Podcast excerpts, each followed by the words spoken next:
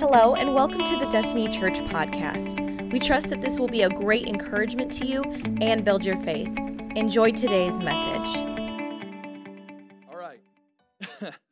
hey, we're uh, my name's Pastor Mark, by the way, campus pastor here. Hey, we're in week two of a series called Desperation. Have y'all enjoyed this series so far? One week in? Come on, praise the Lord. Last week we talked, we, we, we found ourselves in Exodus 33 and the context of the situation of that's taken place is Moses has been up on the mountain for 40 days and 40 nights talking with God. The Israelites are down in camp. They've been given specific instructions. Don't worship any other gods other than me, but they turn camp into a nightclub, okay? They start turning up. They make a golden calf. They start worshiping this golden calf, and, and God gets frustrated. But here's the deal He promised to the Israelite people the promised land, the land flowing with milk and honey. So he says to Moses, who's the mediator, who, you know, God speaks to Moses and Moses will speak to the Israelites. He, he has this conversation with Moses and he says, I know that I promised you the land flowing with milk and honey, so I'm going to give it to you. I'll give you an angel escort and they'll, and they'll clear out any enemies, any trouble you might have in the land. He goes, But man, you're a stiff necked people. You know, in essence, I'm, I'm frustrated with you guys. He says, So I'm not going to go with you. You can go, you can have it, but I'm not going to go with you. And in Exodus 33 15, I love Moses' response. He says this Moses replies, If you don't personally go with us, don't make us leave this place. Remember, they're wandering through the desert, right?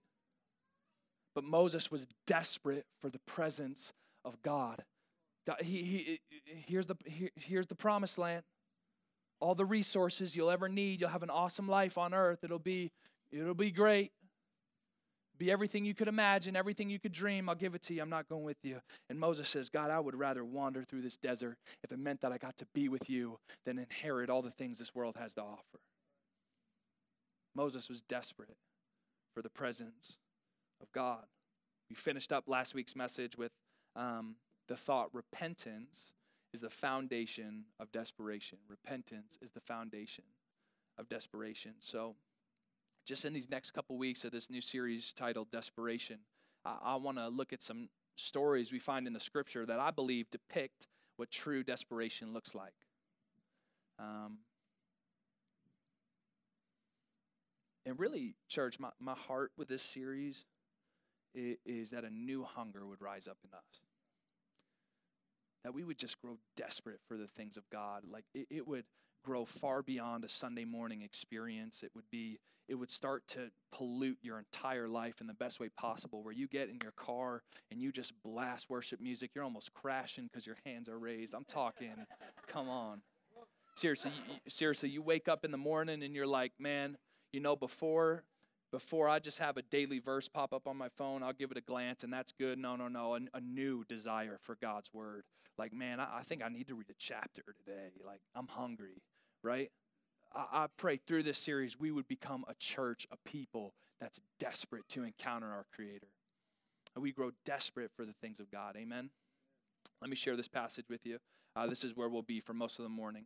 Mark 10, verses 46 through 52. I'm reading out of the NIV uh, says this Then they came to Jericho as Jesus and his disciples, together with a large crowd, were leaving the city.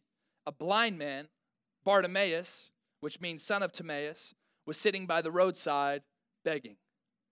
When he heard that it was Jesus of Nazareth, he began to shout, Jesus, son of David, have mercy on me. Many rebuked him and told him to be quiet, but he shouted all the more, Son of David, have mercy on me. Then it says, Jesus stopped and said, Call him. So then they called the blind man, Cheer up, on your feet.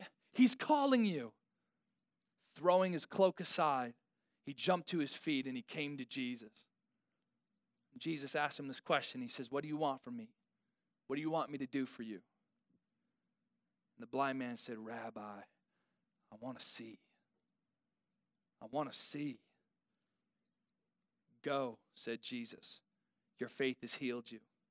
Immediately, he received his sight and he followed Jesus along the road. Hey, if you're taking notes, uh, the title of my message this morning is have mercy on me. Have mercy on me. Y'all ready for the word? Because I feel like preaching. Let's go. Let's pray. Jesus, um, Father, I pray that you would use this word in a divine way. Lord, I also ask that you would use me in a divine way, God. I pray that you would anoint me right now as these words go forth. Let, let, let the seeds of your words, the seed of your scripture, uh, take root in our hearts. Let it transform our, our souls. God, I pray that we would grow desperate for you.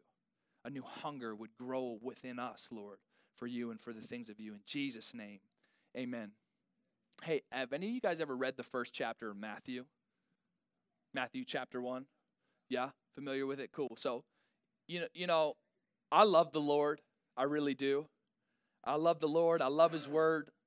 But um the first chapter of Matthew being the genealogy of Jesus, and, and before I say anything, it's rich in content. It really is. You read through it and you see this long list of names. It's the bloodline of Jesus, the you know the descendants, and it's like, wow, I, I see some messed up people in this in this bloodline of Jesus, and that gives me hope because I'm messed up. You know, so I understand that part, and that part's encouraging. And if I had to preach on it, I'd probably, you know, come at it from that angle. I, I think there's things we can pull from there to apply to our life. Um, but after reading through that entire list of names once, I don't need to do it again. Right? I get it. It looks good. But uh, Matthew, maybe that's bad preaching advice, but uh, Matthew verse 1 1, the very first verse of the New Testament, it says this says this it says, This is the genealogy of Jesus, the Messiah, the son of David. So you'll notice that in this verse, I've made son of David yellow. And if you look close, you can see this S here is lowercase. It's lowercase as Matthew talks about the son of David. So in Jewish culture, just because Jesus is being called son of David here doesn't mean that King David was his dad. King David was around 1,000 years before Jesus is on earth, right? So in Jewish culture, if you were referred to as son, you know, like I, have a, I have both of my grandfathers are named John. Was anyone here last week, second service? This dude comes walking down the middle aisle. It's like, Grandpa, what are you doing, man? That's why I don't invite my family to church anymore, for real. For real. I just, I, I, li- I like my church fam, and that's the only family I need. Amen. Lord, I thank, I thank you. I thank you, but I'm good, you know? Anyways, so his name's John. So I could be referred to as son of John, right? Because I'm a descendant of John at, at some point. So, um, so in Matthew, as he refers to Jesus, that's what he means. But then we see uh, the way that Bartimaeus in Mark 10 refers to Jesus. So if we could pull that verse back up, he says, Many rebuked him. And, you know, they told him to be quiet, but he shouted all the more, Son of David. So what do you notice that's different? The S is capitalized, right? So I want to talk about this a little bit because I, I think it's important. Um, there's obviously a difference between Matthew's son of David and Bartimaeus's son of David. The S is capitalized. So, about a thousand years before Jesus was ever even on earth, the Lord spoke to David in the Old Testament, and we find that conversation in 2 Samuel. So I want to read this verse because this verse is, is honestly, it's really important to the Jewish people, still is today. If someone was to, you know, claim Judaism today, it says this 2 Samuel ch- uh, chapter 7, verses 11 through 13. It says, The Lord declares to you that the Lord himself will establish a house for you. So this is God speaking to David. When your days are over and you rest with your ancestors, I will raise up your offspring to succeed you, your own flesh and blood and I will establish his kingdom. It says, He is the one who will build a house for my name, and I will establish the throne of his kingdom forever. So this this verse is, and then it goes on to say, "I will be his father, and he will be my son." God's saying there's going to be someone who comes from your line. There will be a descendant coming from you. Who David was a king at this time, but he's saying, "I'm sending a guy who's going to establish the throne forever." Right? So this is this is big news. So now King David, you know, incredibly well known. All the Jews are familiar with him. They're all waiting for this descendant, this son of David, someone coming from the line of David who's going to come to establish the throne forever. This is this is a prophetic declaration that there's this promise. There's the promise of one to come. This verse prophesies that a, a Messiah will be coming for the Jews. So when they talk about this specific son of David, the son of David, they're talking about this messianic character. This becomes a messianic term. The, the son of David. He's coming. Now, I, I, I think what Jews expected the anointed one to be, the one to come, like David, you know, David was a great king, military leader, you know, slaying giants, no big deal. I, I think they expected this one, what they thought, they still today, they won't accept Jesus as the Messiah. He's not the Messiah because they're expecting a political leader, a, a military leader, a charismatic leader, one who's going to restore Israel like physically, like a rebuilding of Israel physically rather than spiritually. Okay, so a little bit of background to that son of David. Is that good? Anyone fall asleep? I saw a couple of y'all. I can see everybody, so that's all right. We'll talk after service. Uh, so, so let's jump into this. Mark 10 46, back to Bartimaeus. Mark 10 46, it says this Then they came to Jericho. As Jesus and his disciples, together with a large crowd, were leaving the city, a blind man, Bartimaeus, which means son of Timaeus, was sitting by the roadside begging. So Jesus and his disciples, they're traveling uh, with a crowd of people. All the people, they're leaving Jericho. They're headed to Jerusalem because Passover is about to go down in Jerusalem. So this massive crowd, this massive herd of people is leaving to get to Jerusalem. And it's not uncommon for someone like a beggar to be outside of the city gate, sitting on the curb, begging for money. This is where they were. You know, if you had a disability or deformality, if that's a word, I may have just made that up. Um, you were you were seen as unclean. You were seen as unworthy. You were seen as it's your sin that's made you like this. We don't we don't want to associate with you. So he's at the outside gate, outside the city, shaking his cup, asking for donations. This isn't an unusual sight. This is normal. Right? Now, we don't know much about Bartimaeus. All we know is that he's a blind beggar. But even further than that, Bartimaeus isn't just a blind beggar, he's a desperate blind beggar. He's desperate. There's a difference. And today I want to challenge you this morning don't underestimate the power of desperation. Leonard Ravenhill, he wrote it like this God does not simply answer prayer, God answers desperate prayer. It's a bold statement. Desperation can be a powerful tool for change, and nobody understands this better than Bartimaeus. We'll find out why. I want to ask you two questions this morning. If you're taking notes, you can write them down, go home, chew on them, answer them yourself. But the first question is this What are you willing to do to get God's attention? What are you willing to do to encounter your Creator? Mark 10, verse 46 through 52, it says, Then they came to Jericho. As Jesus and his disciples, together with a large crowd, were leaving the city, a blind man, Bartimaeus, which means son of Timaeus, was sitting by the roadside, begging. When he heard that it was Jesus of Nazareth, he began to shout, Jesus, son of David, have mercy on me. Many rebuked him and told him to be quiet, but he shouted all the more, Son of David, have mercy on me. Notice here, Jesus is leaving the city. He's, he's headed to Jerusalem. And, and, in this massive crowd of people, I guarantee Bartimaeus isn't the only beggar there. I bet they're lined up because there's other people who have disabilities sitting on the side who have been outcast to the city gate. Just a part of that culture. You know, he, he's just walking this, uh, this huge herd of people walking to Jerusalem. We don't even know if Jesus even sees Bartimaeus. And he's walking.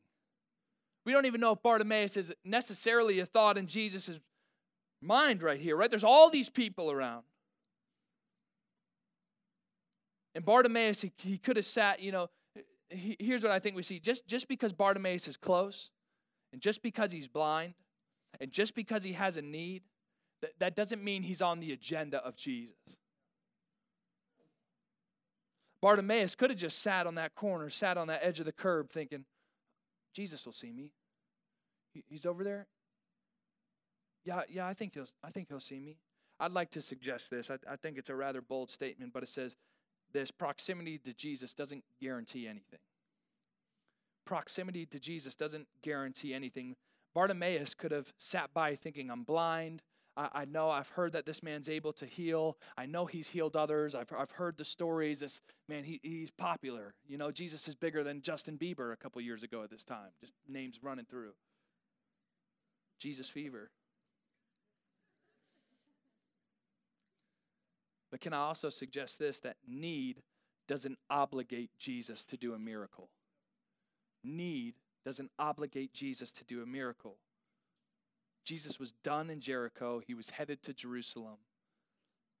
But Bartimaeus was desperate. He was desperate. Mark 10 47. When he heard that it was Jesus of Nazareth, when he heard that it was that Jesus, right? When he, when he heard who it was, something rose up with him in him. And he goes, This is my shot. He's, he's close, he's here. He, he can hear me. This is my this is my shot. This is my shot. I'm I'm desperate. He's the only one who can help. He's the only one who can intervene. He, uh, Jesus, Son of David, have mercy on me. We see Bartimaeus just waited and hoped, right? No. This boy yelled out. This boy screamed, Jesus, have mercy on me. You know, Jesus, it was a common name at this time, but somehow, some way, Bartimaeus, I don't know, Jesus fever, whatever it was, he, was, he, he recognized that this was Jesus. This was Son of David. This was, this was the Messiah. This is the one who, who, who was able to heal. This is the one he had been hearing about for months and months. This is Jesus the rabbi, Jesus the healer, Jesus, Son of David. Son of David. Bartimaeus knew exactly what to do with no hesitation.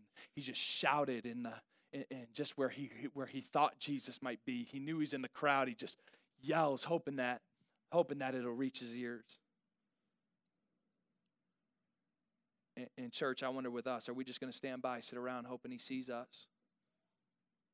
Staying comfortable, staying in our lane, hoping he sees us, or are, are we going to act a little bit like blind Bartimaeus and say, God, I, am desperate. I'm, I'm going to cry out to the only one who can fix anything? I want to ask you, what are you willing to do to capture his attention? What are you willing to do to capture his attention this morning? Sitting back, hoping he notices you. If that's us, you might miss him. Who knows if Bartimaeus would have got a touch? Who knows if he didn't yell out, if he wasn't desperate? Bartimaeus may have missed him, but he cried out. He said, God, here I am, son of David, Jesus, have mercy on me.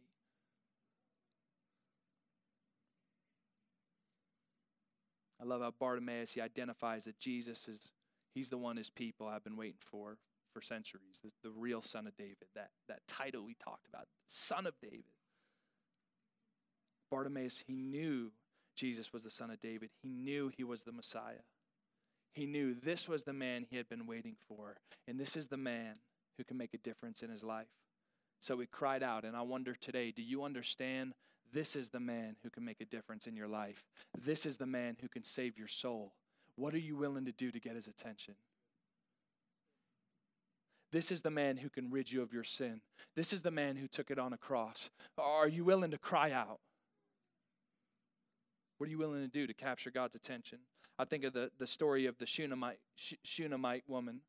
I wish it was a different name than that. Come on. Second Kings 4 9 it says this. I'll, I'll give you the background of the story, but I just ripped this verse. It says, And she said to her husband, Look now, I know that this is a holy man of God who passes by us regularly. She's talking about um, the prophet Elisha and, and the prophet Elisha, he's able to do these miraculous things through the power of God. Remember what prophets um, symbol, symbolize in the Old Testament? They carry the voice of God, they represent the presence of God, right? And, and, the Lord gave Elisha a double portion, a double anointing. This is this is a man of God. This is a man that the Lord for sure uses. And she said, I've noticed the power of God in this man, and he passes by our home regularly. Man, I, am desperate. I, I want to be close. I want to encounter my creator. I'm desperate. I'm going to I'm going to do something crazy. So she says to her husband, Honey, you're a great, you're a great builder, and I'd like for you to add on to our house. I'd, I'd like to add a room for this man because I don't want them to just pass by. I, I want to make room for the miraculous. I want to I want to make room for them to stay in our home. I, I want to make room for the presence of God. I want to make room for a miracle to happen in our family. Build a room. I'm not playing around. So every day, this man of God who is full of God's presence, right, passes by their house. But just because he passes by the house doesn't mean that it'll affect the family, right? So she builds a room and it captures the prophet's attention. She builds a room, she makes room, and he stopped just passing by one day and he decides to stay there.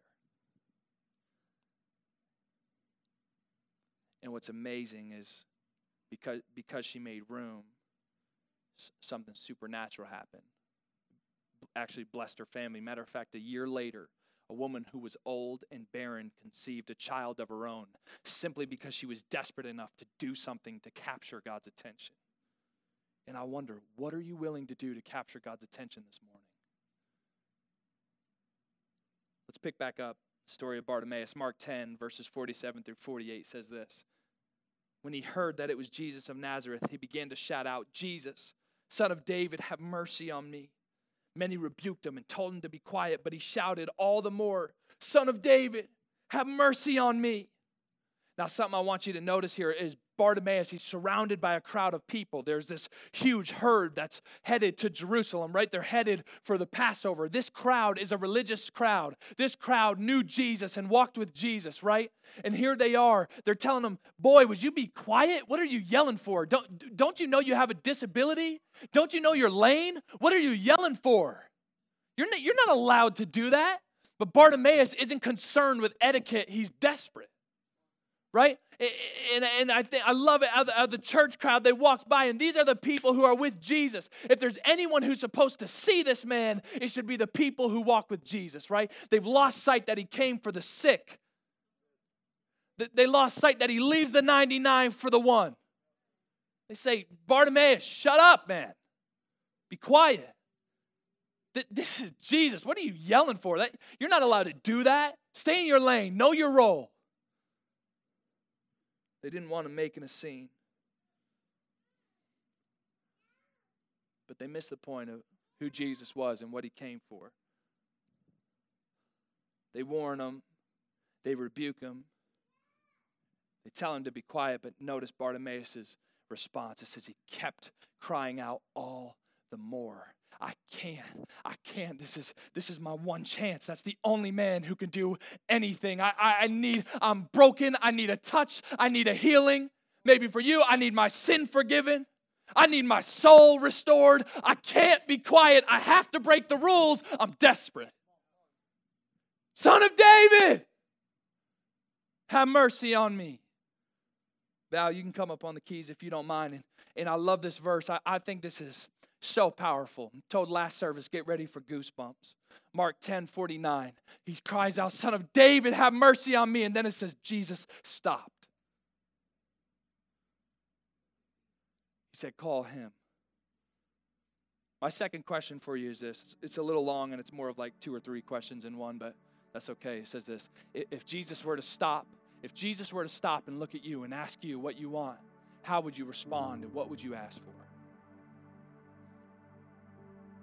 What makes Jesus stand still?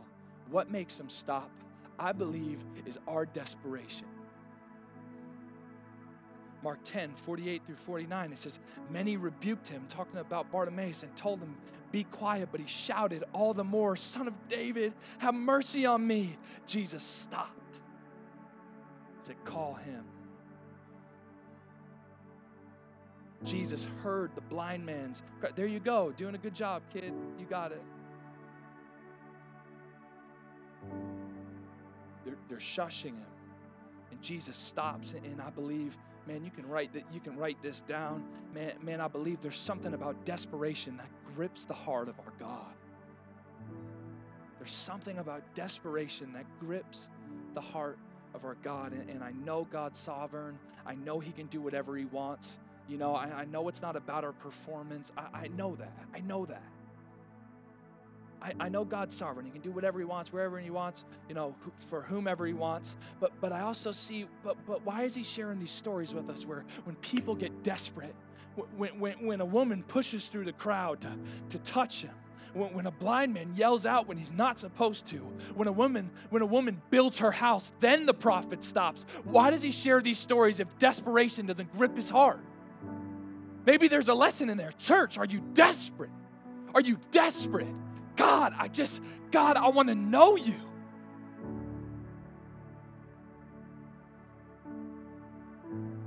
Jesus was just passing by, but they, but they did something to capture his attention. They cried out, they made room. And Jesus changed what he was doing and he changed where he was going because someone cried out in desperation. You know what makes them stop? It's our desperation, it's our faith, it's our honesty, it's our vulnerability, our transparency. It's more than just playing church on Sunday mornings. It's more than just watching others worship and watching others dig in. It's honing growing desperate, that hunger we're talking about. It's growing hungry yourself, growing desperate yourself. It's desperately calling out the name of Jesus. Mark 10, 49 through 52. Jesus stopped, he, called them.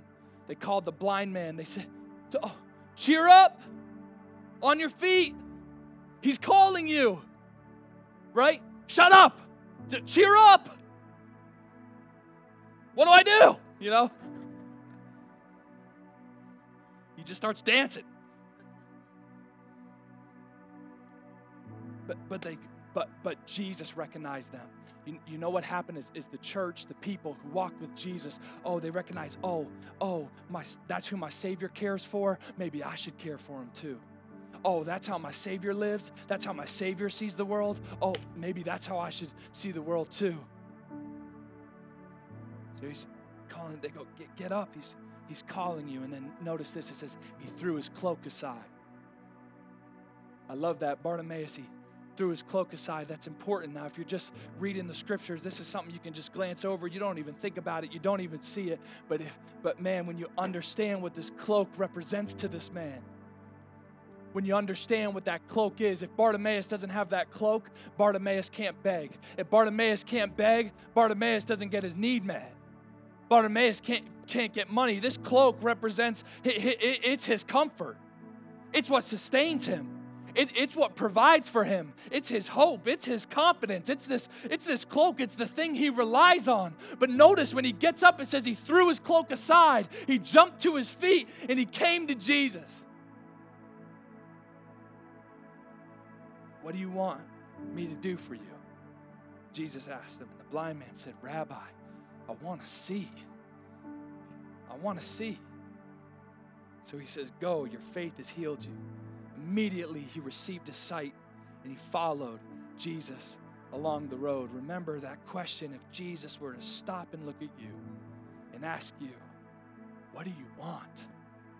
What do you want? How would you, re- how, how would you respond and what would you ask for? And like I said, I, I love how he throws off his cloak. He throws off his cloak. And like I said, this coat is so important.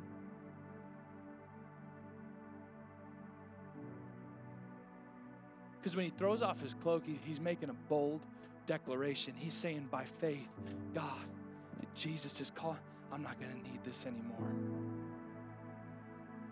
I'm about to encounter my Creator. I'm about to encounter the Son of David. I'm never going to be the same. I'm not going to. I'm not going to need this anymore.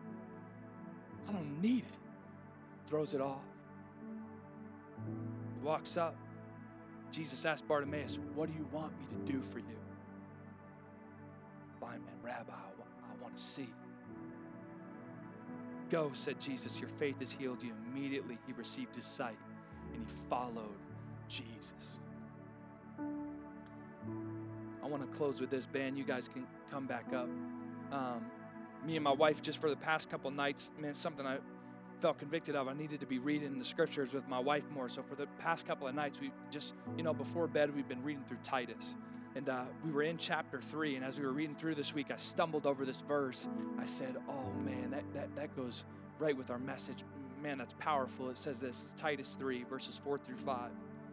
It says, "But when the kindness and love of our God, our Savior, appeared, check this out. It says, He saved us." Not because of righteous things we had done, but because of His mercy. Not because of what we've done, but because of His mercy. So, and if you remember Psalm 51 from last week, that, that first verse of Psalm 51, it's David. He's just committed adultery with Bathsheba, right? Finds himself broken, finds himself a sinful mess. And, and the first thing he says is, Have mercy on me, O God. Have mercy on me. Blind Bartimaeus, he cries out, Jesus, son of David, have mercy on me. In church, I believe there's some of us in this room. We need to respond to the kindness and love of our God this morning. There, there's people in this room this morning Jesus is ready to respond to, ready to save. Thank you so much for joining us. Special thanks to those of you who give to this ministry. It's because of you that this ministry is possible. You can check out the link in the description to give or visit destinychurch.me/give. Don't forget to subscribe and share with your friends. We love you and have a blessed week.